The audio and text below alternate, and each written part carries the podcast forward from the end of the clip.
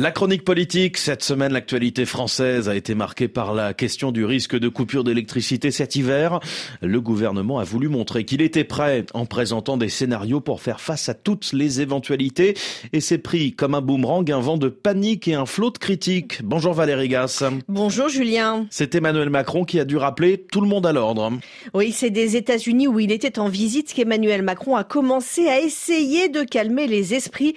Le souffle de l'inquiétude en train de monter en France a traversé l'Atlantique et lorsqu'il a été interviewé par une chaîne de télévision nationale à la fin de son séjour, le chef de l'État a pris soin de recadrer le débat. Pas de panique, a-t-il déclaré, mais on ne peut pas dire qu'il a été totalement entendu, surtout après que le porte-parole du fournisseur d'électricité Enedis a mis le feu aux poudres en expliquant que les malades à domicile sous respirateur ne seraient pas épargnés en cas de coupure, stupeur et tremblement.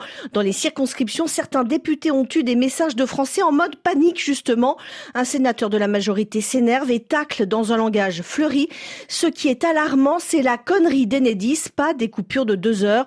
Mais il concède aussi que les ministres, certains parlant de coupures, d'autres affirmant qu'il n'y en aurait pas, ont entretenu la confusion. Est-ce qu'il y a eu un effet Covid dans la gestion de la crise énergétique? Certainement, le souvenir de la pénurie de masques pendant le Covid est toujours là, accompagné de celui des critiques dont le gouvernement a fait les frais sur son impréparation pour ne pas être pris une nouvelle fois en défaut d'anticipation, Elisabeth Borne et ses ministres ont voulu être transparents, bien faire, trop bien faire peut-être, et ont finalement donné l'impression qu'ils annonçaient d'inéluctables coupures.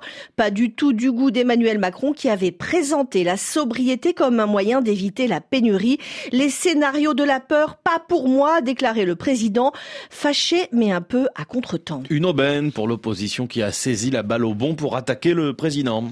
Oui, Marine Le Pen notamment s'est engouffrée dans la brèche en clamant On est dirigé par des incapables.